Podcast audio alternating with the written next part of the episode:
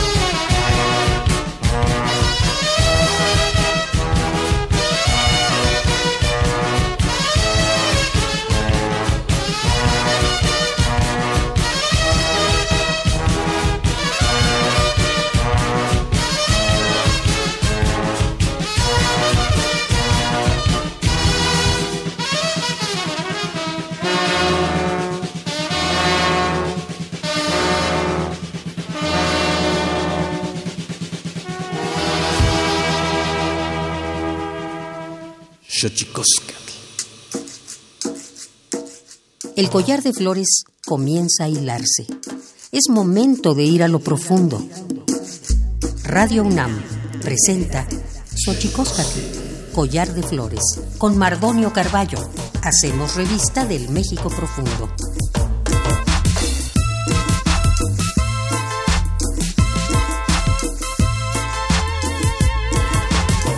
Itztoquen tatamen guan naname ichpocame telpocame siguapilme o quichpilme guan noche tentachicaquin pagni huescate postlahtoli pagni hueyitlamachtiancali tlen tiquihlian tlen tihtocaltian eh, Universidad Nacional Autónoma de México, Tojo Antiyolpaguin, Bambanama, eh, Tiselian, Se, Tusiguahuampo, eh, Tlen, Kichihki, Se, Se, Tequit, Se, Güeyi, Tlamahuizoltequit, Luciana Kaplan y Toca, eh, Nopa Tech Islis, Tech Sanilos, Nopa Tlen, Iteki, La Vocera. Hola, ¿qué tal, señoras y señores, niños, niñas, jóvenes y jóvenes y todos y todas aquellos que nos escuchan aquí en este, en este programa, en este invento maravilloso que es la radio, la radio de la Universidad Nacional Autónoma de México. Nosotros muy felices de recibirles una vez más en este primer programa del año. Tenemos una invitada de lujo, una amiga cineasta, Luciana Kaplan, para hablarnos de su trabajo, La Vocera. Pero antes de que otra cosa suceda y antes de platicar con eh, Luciana, vamos a nuestra sección que nos recuerda lo bien que lo hacemos en veces, pero sobre todo nos recuerda lo mal que lo hemos hecho. Vamos pues con nuestra sección dedicada a las efemérides en derechos humanos. Tonalámatl. Tonalámatl o la ignota efeméride.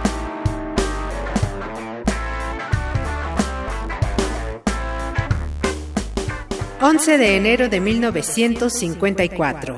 Inician las primeras reuniones entre soviéticos y estadounidenses para la prohibición de armas atómicas en el mundo. 12 de enero de 2001. Se crea en México el Instituto Nacional de las Mujeres, en busca de trabajar por la equidad de género, el combate a la violencia y la discriminación hacia la mujer. 13 de enero de 1966, en Estados Unidos, en el marco del apartheid que dividió brutalmente ese país hasta 1967, el economista Robert C. Weaver es nombrado secretario del Departamento de Vivienda y Desarrollo Urbano, convirtiéndose en el primer miembro afroestadounidense de la historia en formar parte del Gabinete Federal norteamericano. 14 de enero de 2013. En Cuba entra en vigor la reforma migratoria que puso fin a décadas de restricciones para los viajes de ciudadanos cubanos hacia el exterior, así como para la visita de emigrados al país isleño. 15 de enero de 1988, Día Internacional de Martin Luther King, Premio Nobel de la Paz que nació también un 15 de enero pero de 1929. Fue el principal militante de la no violencia en el movimiento de derechos civiles para los afrodescendientes en Estados Unidos. 16 de enero de 1992. El gobierno y la guerrilla salvadoreñas firman en México el Acuerdo de Paz, tras 22 años de guerra civil y 75 mil muertos.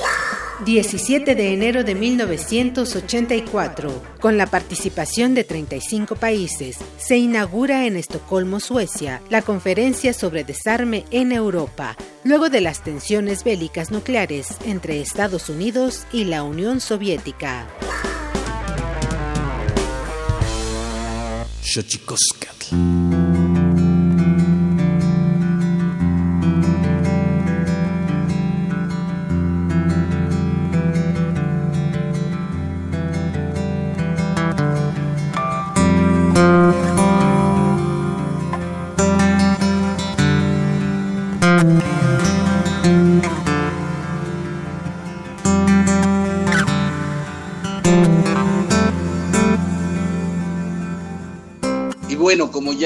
Decía, está con nosotros Luciana Kaplan, eh, cineasta, y desde hace algún tiempo eh, tenía yo muchas ganas de entrevistarla, sobre todo desde el proceso, de aquel proceso, no sé si usted se acuerde, que en el 2017, si no mal recuerdo, comenzó la posibilidad, eh, a pergeñarse una posibilidad de que una mujer indígena fuese candidata, que apareciera en las boletas en las elecciones del 2018. María de Jesús Patricio, eh, su nombre, conocida como Marichuy, al final eh, no se logró eh, que apareciera en, en, en las boletas electorales. Sin embargo, como ellos mismos dijeron, al final de cuentas no era este el objetivo, sino poner también en el tema el tema de los pueblos indígenas, sus territorios y todo lo que les acontece en la palestra de la discusión pública. Pero de ese tiempo,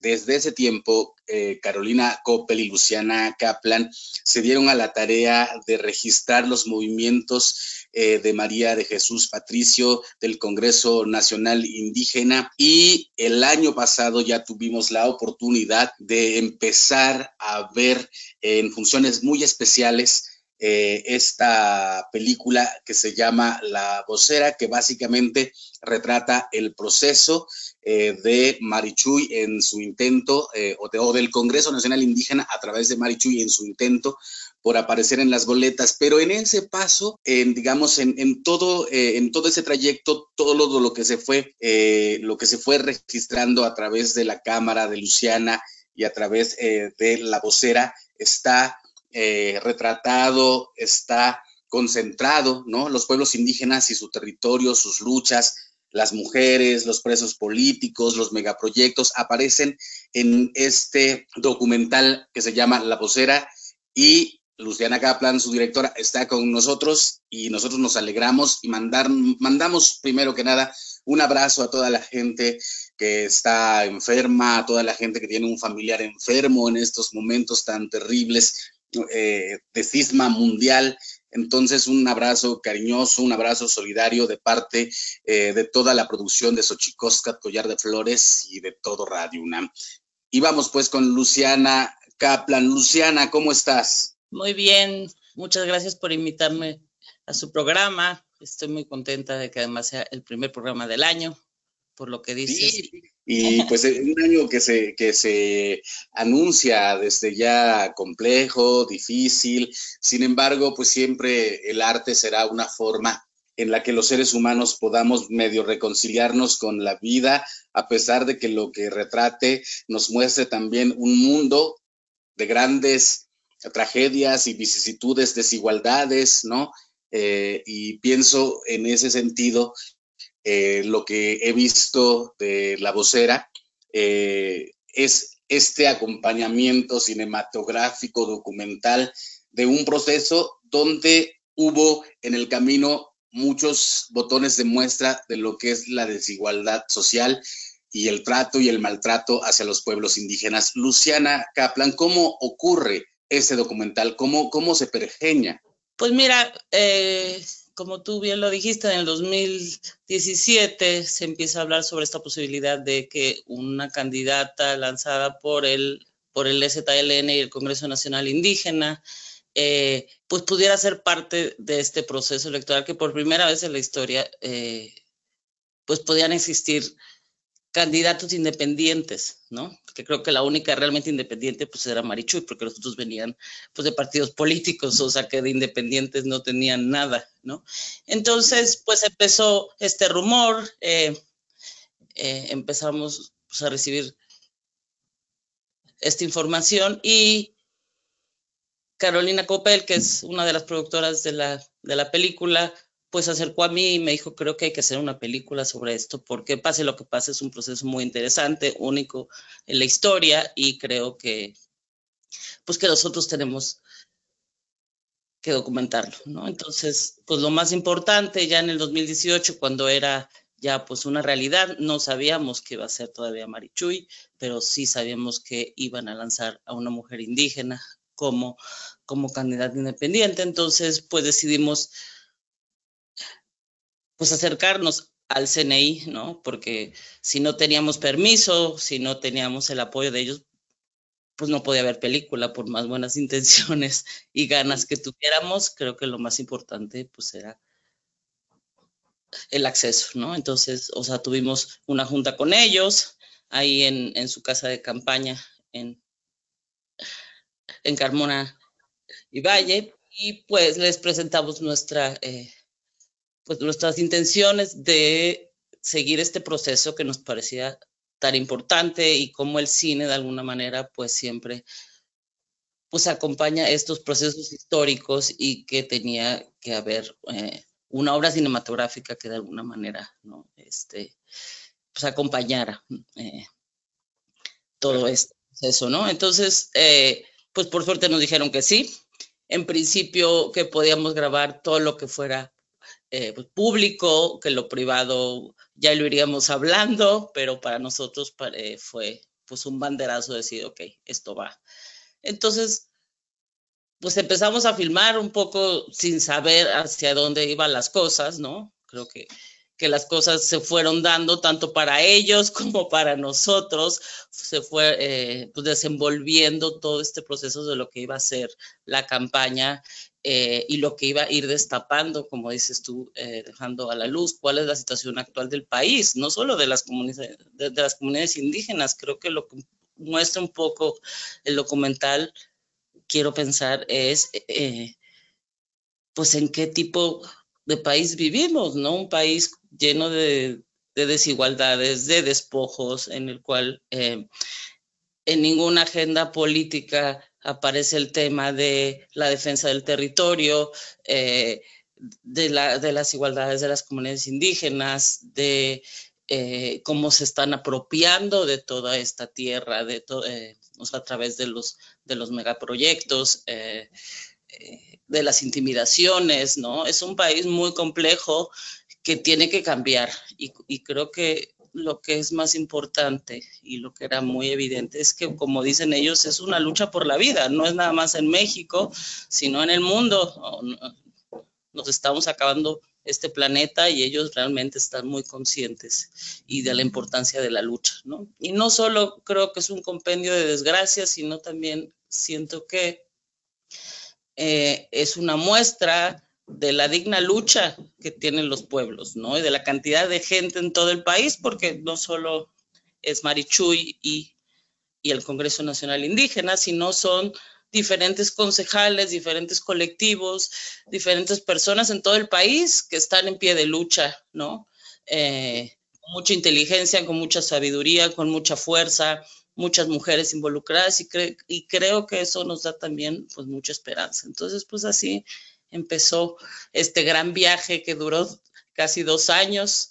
Eh, empezamos a grabar el día que nombraron este, a Marichuy ahí en San Cristóbal de las Casas, ¿no? Esa fue la primera vez que filmamos y pues no paramos, inclusive hasta después de que fue evidente que no tenían las firmas, nosotros pues seguimos grabando para darle un poco una estructura ¿no? a todo este proceso y un mensaje de decir, no se trata únicamente de las firmas, no se trata de este proceso electoral, sino de visibilizar lo que está pasando en este país, algo de lo que parece que muy poca gente habla, ¿no?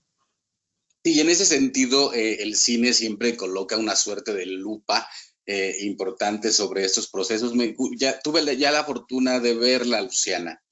Este, y, me encanta el, digamos, que, en esta primera parte el aliento femenino y como dices, eh, muchas eh, eh, concejales y concejalas y, que me gusta muchísimo, pues, porque recuerdo el, no, el nombre es Lupita, una concejala sobreviviente de Actial, cuando habla sobre la fuerza de la palabra, ¿no? Un poco como bien dices, como bien apuntas, la vocera no es un compendio de desgracia, sino también eh, lo que los zapatistas en algún momento podrían llamar eh, la digna rabia, ¿no?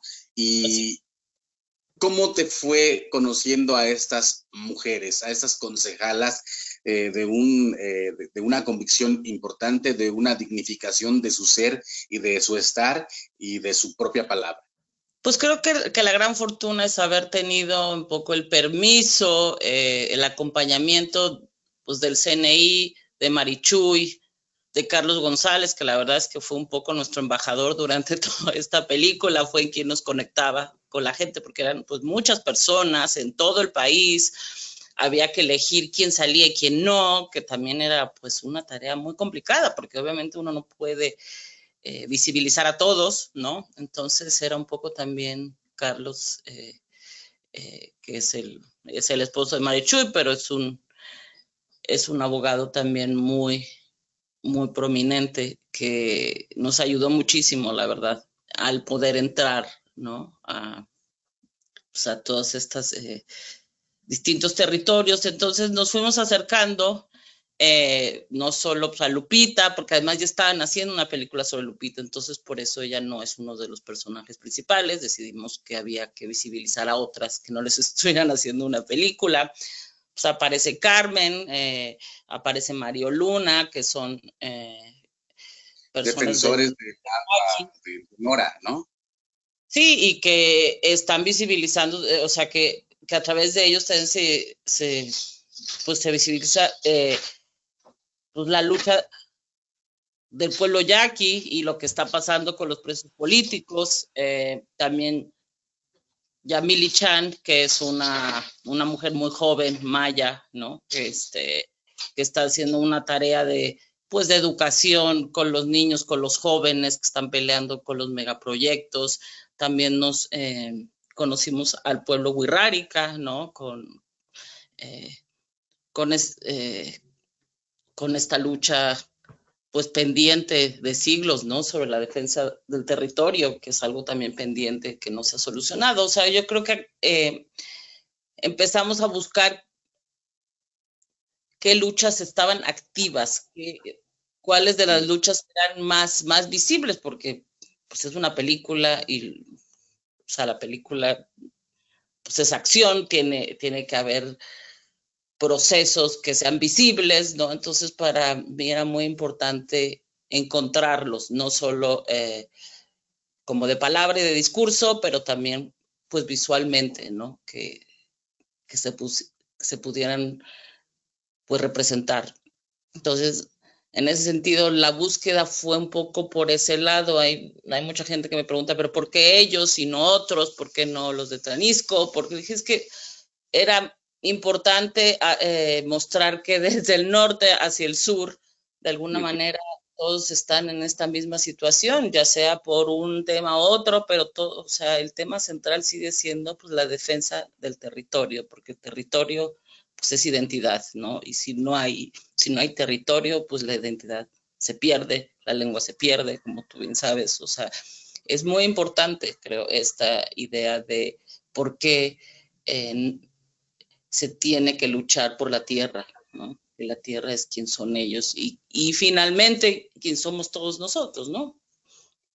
Sí, sin duda, este, Luciana Kaplan, estamos aquí en Xochicosca, el Collar de Flores, Radio UNAM 6.1 en este primer programa del año 2021, platicando con Luciana Kaplan, eh, cineasta, directora de La Vocera, eh, un documental eh, que da cuenta de María de Jesús Patricio y, digamos, ella como copo de nieve de un montón de muchas de muchas luchas, ¿no? De muchas otras mujeres, de muchos otros hombres en muchas partes eh, del país en relación a los pueblos indígenas y en general, como dice Luciana, pues a todo lo que nos rodea, pues porque al final de cuentas esta lucha por el territorio, por la tierra, una tierra donde habitamos todos, es importantísimo eh, que, podamos hacernos conscientes. Yo lo he venido diciendo en, pues desde que empezó la pandemia, al de cuentas, eh, creo que hemos despreciado como seres humanos a la vida en su conjunto, pues si un bicho pequeño nos viene a mostrar que también es parte de la vida. Pero bueno, estamos, eh, estamos con Luciana, vamos a un corte, nosotros estamos aquí en Xochicosta muy contentos de regresar a platicar en vivo con ustedes, y pues, pero vamos ya hablando de pueblos indígenas, vamos con nuestra sección dedicada a los secretos de las palabras, porque los idiomas tienen sus secretos. Tlactolcuepa. El Instituto Nacional de Lenguas Indígenas presenta Tlactolcuepa, o la palabra de la semana.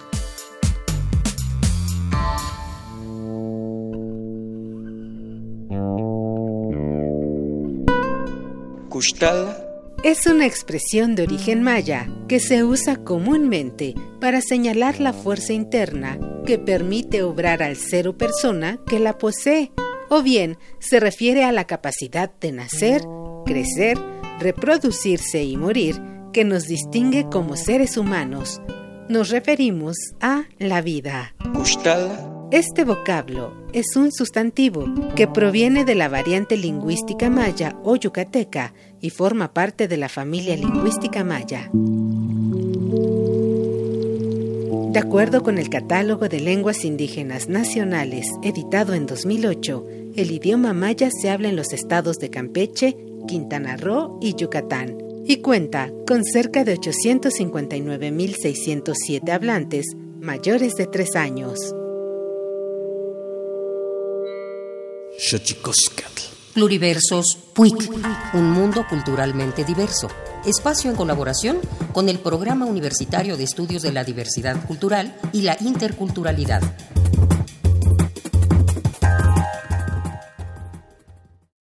Es una forma de poder difundir, compartir con diversas poblaciones nuestra palabra, nuestro sentir, nuestro pensar, nuestra filosofía, nuestra ciencia. Adriana López es una poeta consolidada en el mundo de la literatura indígena de México. Hablante del maya celtal, es originaria de la comunidad Chalam del Carmen en el municipio de Ocosingo, Chiapas, lugar que la vio crecer y en donde aprendió la lengua directamente de sus abuelos. Además de ser parte del mundo de las letras en lenguas indígenas, es antropóloga y trabaja como maestra de la Universidad Intercultural de Chiapas. También ha sido becaria del programa Jóvenes Creadores del Fondo Nacional para la Cultura y las Artes. ¿Qué marcó a Adriana López para comenzar a escribir poesía en su lengua materna? Así lo cuenta. Pues prácticamente el dar a conocer la riqueza de mi cultura. Realmente la escritura pues llegó a mis manos, lo podría decir así, eh, desde que yo estaba en la secundaria. ¿Por qué? En las comunidades es difícil llegar a nuestras manos un libro. Y bueno, al estar revisando los textos, pues me encuentro con el poema de Sor Juana Inés de la Cruz, el poema de Hombres Necios. Me gustó sobre todo las rimas. dije, bueno, esto se podrá hacer desde mi lengua.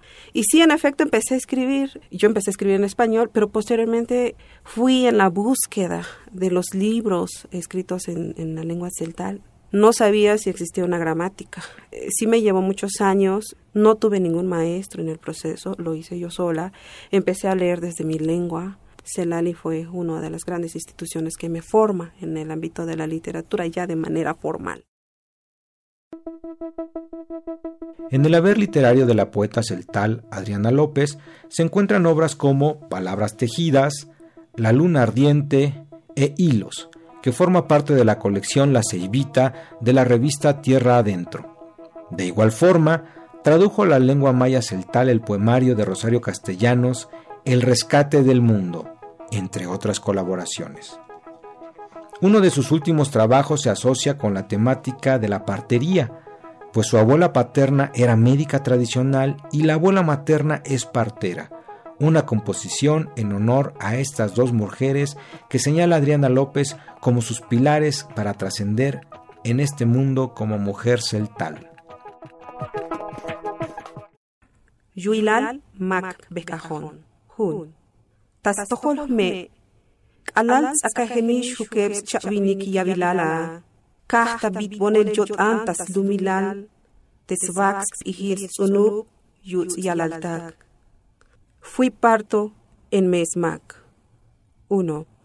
Bajo la tierra de mi madre de 27 años comenzó a latir la sexta semilla de su linaje. Desde el mes 9, que no es septiembre, se abrazó a su tierra con todas sus raíces, brotó su tallo, las primeras hojas, expandieron sus ramas, y germinó la vida durante catorce lunas de veinte días.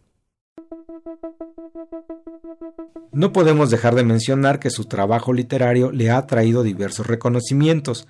En el año 2003, Adriana López recibió el Premio Estatal de Poesía Indígena.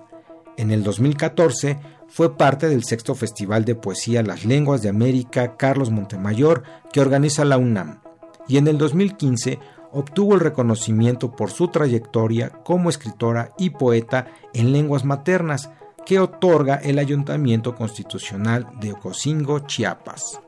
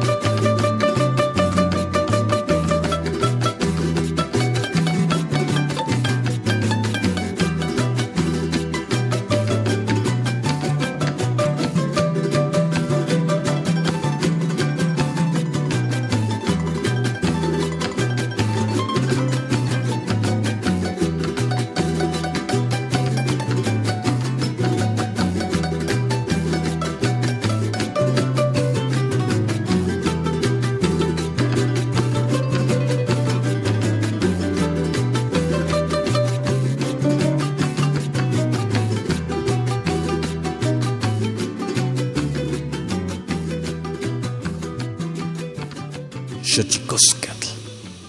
Y seguimos aquí en Xochicóscar, Collar de Flores, platicando con eh, Luciana Kaplan, directora de La Vocera, eh, una película que se va a estrenar cuándo, Luciana. Pues en esas estamos, ya se estrenó en el Festival Internacional de Cine de Guadalajara. Que le fue muy bien, ¿no? Sí, la verdad generó pues eh, mucha prensa muy positiva, mucho entusiasmo. Creo que eh, lo que más nos emocionó es que la película realmente sí mueve corazones y conciencias de gente muy diversa, ¿no? A mí la, la verdad yo eh, tengo el corazón muy contento por eso, porque siento que eso es lo que buscábamos y que en este primer botón de prueba sí pudimos notar que gente muy diversa, ¿no? No necesariamente alineada con en el interés de los pueblos indígenas, realmente se conmovió. Mucha gente lloraba en la función, entonces realmente le digo, wow, creo que el cine es realmente poderoso, ¿no?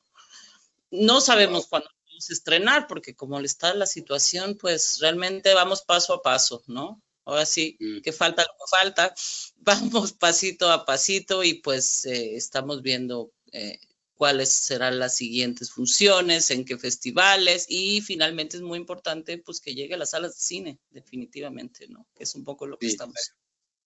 Estaría precioso. Digo, amén, am- amén de las plataformas que ahora pues, han encontrado en esta pandemia un, un- un lugar recurrente, sería maravilloso que efectivamente llegara a la pantalla grande.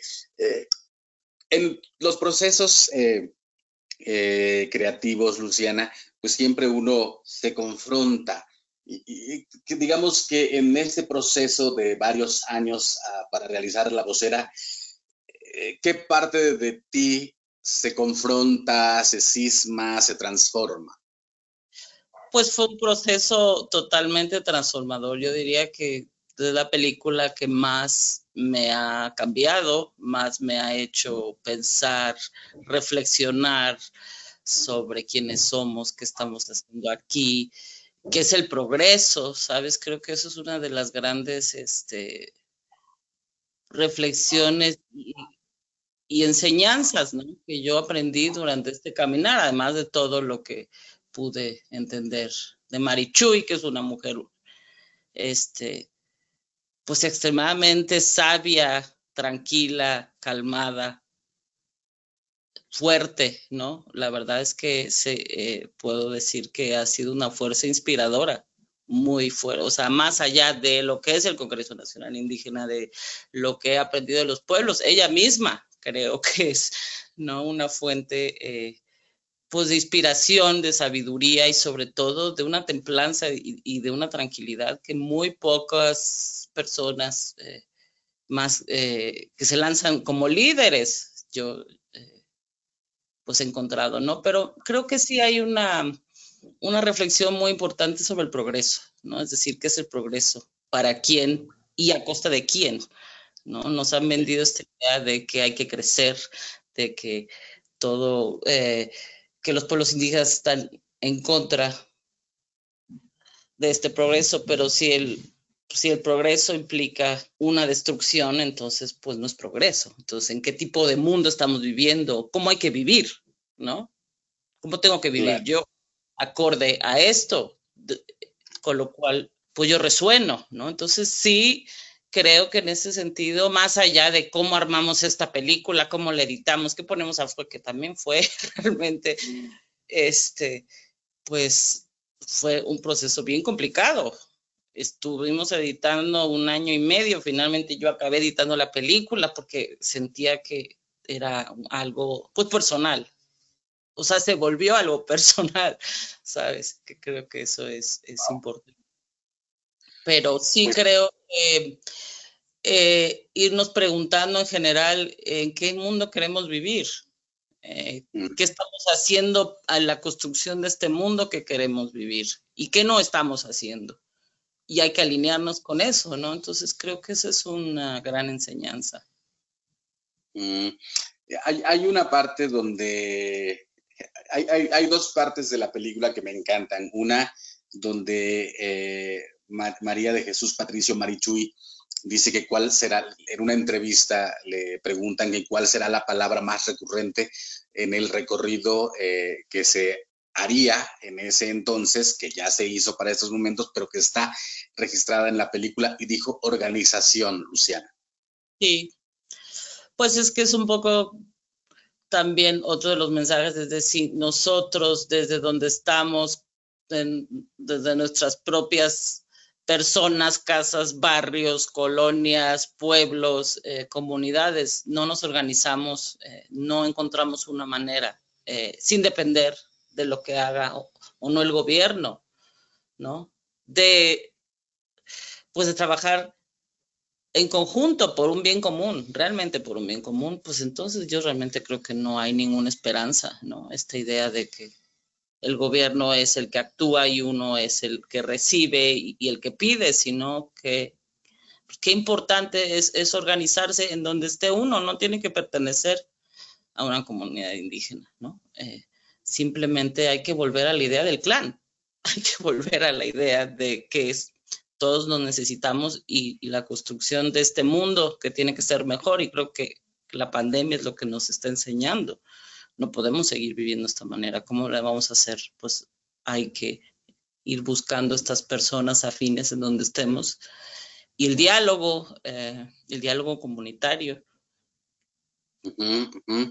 Sí, sin duda. Yo, hay, hay, también, hay momentos ahí que también son, son muy, muy emocionantes. Recuerdo a un chico en una mesa eh, consternado porque no logra entender, bueno, sí, pero los, la boleta, los votos, no, no, no, como que eh, veía a un personaje que se estaba rompiendo un poco, ¿no? Y que creo eh, que es, que, es, fue muy importante porque e, esta parte de vamos a intentar estar en la boleta, pero no nos interesan eh, llegar a las firmas, bueno, siempre sí, bueno, siempre no, porque lo que queremos es visibilizar y de ahí hasta llegar al racismo. Yo ve, hay una parte que me encanta donde Marichuy está con su celular, ¿no?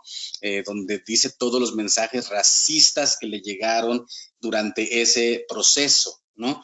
Y, y que, que, recuerdo uno que dice algo así como voy a votar por Marichuy porque ella sí sabe hacer la limpieza, ¿no? Entonces, ¿cómo puede el cine, Luciana Kaplan, combatir ese cáncer eh, tan terrible que es el racismo y que eh, en la vocera no deja de, pues no, no, deja de mostrarse, pues la propia Marichuy lo dice, incluso un, conductor le dice, pero ¿por qué si mujer indígena, eh, si yo puedo, entonces, entonces yo haría mi campaña como un hombre heterosexual, si somos México. Entonces, el racismo, Luciana, y el cine? Yo no creo que necesariamente el cine tenga, eh, tenga la labor de cambiar el mundo, ¿no? Es una cosa muy difícil, pero sí, sí puede generar cierta conciencia y cierta reflexión, y eso es muy importante, ¿no? El mostrar el nivel, eh, qué racistas somos en este país, de una manera tan directa como estos noticieros. Yo por eso escogí esos noticieros, porque era muy evidente lo que estaba pensando, pues la población, ¿no? O sea, tal cual. Eh, yo me acuerdo que en algún momento que tuvieron pues un percance en la carretera, que había gente que decía, ay, pues ¿qué le robaron a Marichuy?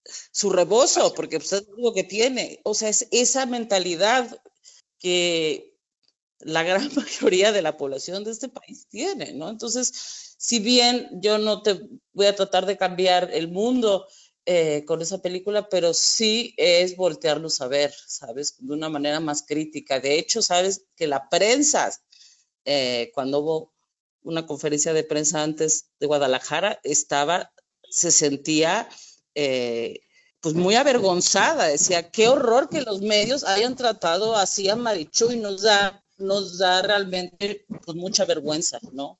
Por haber tratado a Marichu de esa manera, porque si hay una condescendencia, un racismo, comentarios como estuvo este señor que dice, a mí lo que me molesta pues es la etiqueta, soy indígena. Pues sí, soy indígena, claro que sí, no es que esté haciendo campaña por ello, pero bueno, lo que te decía un poco es que los medios que vieron la película estaban muy avergonzados, ¿no? De la manera tan condescendiente que habían tratado a Marichuy. Ellos se sentían de alguna manera responsables, ¿no? Todo realmente. Es una vergüenza que los medios traten de esa manera a una mujer, ¿no? O sea, ¿cómo puede salir un hombre diciéndole, a mí lo que me molesta es la etiqueta, es que soy indígena, yo soy heterosexual y por eso voy a hacer, o sea, es, nunca le hubieran dicho eso a ningún otro candidato, ¿entiendes? Nunca trataron de esa manera ni a Margarita, ni al Bronco, ni a nadie, porque obviamente eh, creo que lo que sirven estos extractos eh, pues de noticiosos es finalmente ver lo que realmente opinaba y pensaba pues la este, pues una gran mayoría de la población, ¿no? y esos tweets que le envían, que es un muestrario porque le mandaban otros pero era todos en esa, en esa dirección. ¿Cómo puede ser que una mujer que se parece a mi muchacha, eso era lo que más aparecía, ¿no? Entonces es una falta de respeto que más allá de lo eh, pues de Marichuy, lo que nos está hablando es que eso es, es la mentalidad de este país y eso es, lo que el cine pues nos ayuda a ver, ¿no? Es decir, quiénes somos realmente podemos decir muchas cosas, pero ¿cómo vamos a reaccionar ante cómo se trató a esta mujer? Más allá de las contradicciones internas que también tenía el CNI, también tenía esta, esta, esta candidatura que obviamente pues también hay, hay que decirlo, ¿no? Estaban aprendiendo eh, a ver cómo iban a participar en este proceso, ¿no? Que Desgraciadamente eso no aparece tanto en el documental porque no tuvimos tanto acceso, ¿no? A todas esas contradicciones internas que, pero pues que yo creo que también son normales, ¿no? Sea, todos estos procesos que están empezando, todo el mundo nuevo que se quiere crear, pues está lleno de contradicciones. Y eso lo hace interesante. Y yo te diría que también, este, creo que lo que es importante es pensar eh, si vamos, si queremos otro mundo, otra manera de gobernarnos, autogobernarnos, pues hay que tener la cabeza y el corazón lo suficientemente abiertos para pensar que todo cabe, que hay que cuestionarlo todo, ¿sabes? Entonces, eh, en esa duda, en esa incertidumbre, en esa contradicción, creo que está la semilla fértil y que hay que pensar de esa manera. Yo creo que este trabajo muestra bastantes situaciones y hay muchas cosas que no muestra porque efectivamente eh, al final los que hemos trabajado algún, algún tiempo el tema de los pueblos indígenas o también eh, o que estuvimos cercanos a este proceso pues nos damos cuenta pero sin duda eh, como bien dices un proceso en ciernes tiene sus dificultades y tiene sus contradicciones pero yo creo que, esto nos deja una muestra, por lo menos de lo que somos, cómo pensamos, cómo nos pensamos en colectivo y sobre todo deja las muestras de estas eh, situaciones lamentables pues que tenemos que ir saneando como sociedad, ¿no? El asunto del racismo. Y pues yo te deseo, este, Luciana, eh, a ti, a Carolina, a toda la gente involucrada, pues que eh, tengan un éxito rotundo con esta película porque muestra una parte importante de lo que ya decía, una forma de ser, de pensar, de estar en el mundo y que hay muchas cosas que tendríamos que empezar a cuidar si queremos realmente eh, trabajar en la relación, en una sana convivencia de todos los distintos integrantes de un país como el nuestro. Luciana, muchísimas gracias.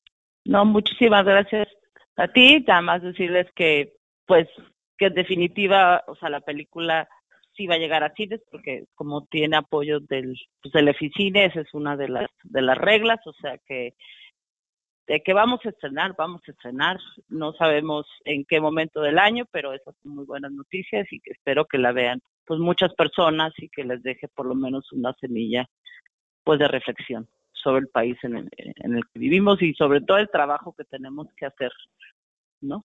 Muchísimas gracias, este, Luciana Kaplan. Le deseamos, le deseamos un éxito a, tu película, sobre todo porque devela prácticas terribles de nosotros los mexicanos hacia los pueblos indígenas.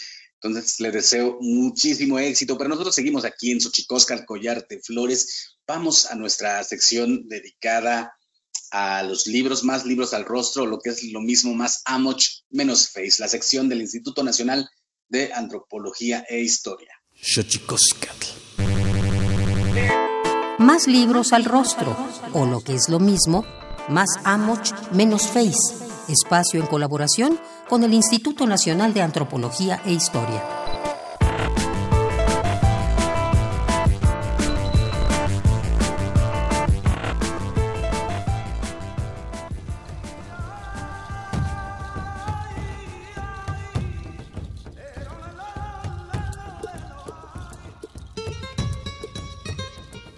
¿Vieron los mexicas el águila parada sobre el nopal? Venció Cortés con 800 españoles a miles y miles de indígenas. ¿Hubo astronautas en Palenque? ¿Existió el feminismo prehispánico? Son algunas preguntas en torno al mundo que estudia la arqueología y que convergen con sus respectivas respuestas dentro de un mismo libro, Mentiras y Verdades en la Arqueología Mexicana, del arqueólogo y antropólogo Eduardo Matos Moctezuma. Eduardo Matos ofrece a lo largo de las páginas de este trabajo breves e informadas respuestas a diversas interrogantes sobre el pasado, al desentramar cuestionamientos y mitos populares como si Quetzalcoatl fue realmente blanco y de ojos azules, o si la Malinche fue traidora, si existieron gigantes en el mundo prehispánico o si sacrificaban a quienes ganaban en el juego de pelota.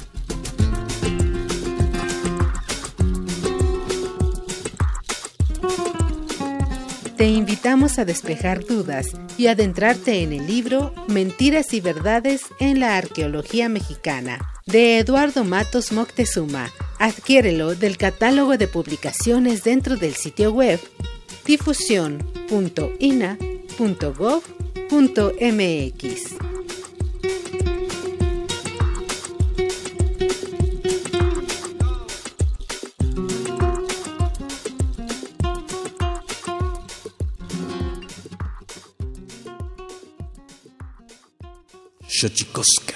Pues muchísimas gracias a todas y a todos por escucharnos en este primer programa del año. Seguimos en este formato, eh, la plática que sostuvimos con Luciana Kaplan, directora de la película La Vocera, eh, que cuenta las vicisitudes, el trayecto, las posibilidades, las esperanzas de que una mujer indígena eh, llegase a las boletas de los comicios del año 2018. No fue así, pero por fortuna eh, eh, la, no era nunca el objetivo, como ellos mismos decían, era poner el tema de los pueblos indígenas, el territorio, las luchas eh, en la palestra, en la discusión pública. Cuando se estrene, no lo dude, vaya a ver la vocera de Luciana Kaplan. Tlaxcamatimia, Timomelaguan, Panchi, Cuello, Tonate, Xiscagua, Maco, Epónimo, Tlaxtol.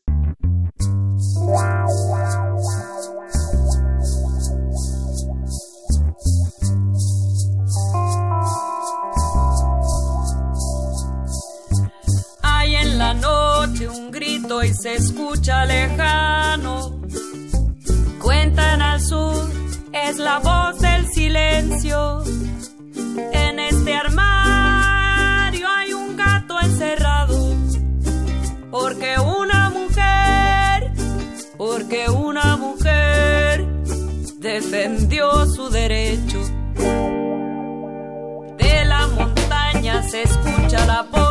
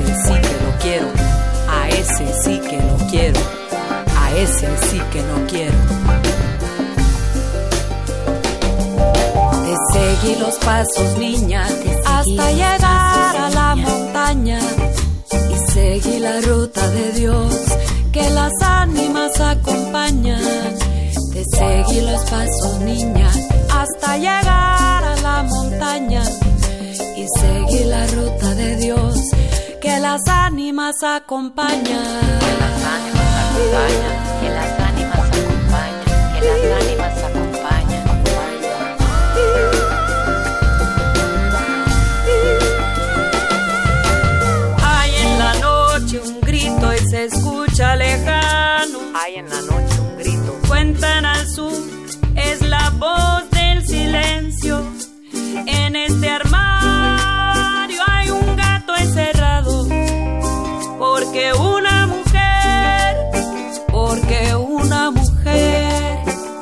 vendió su derecho.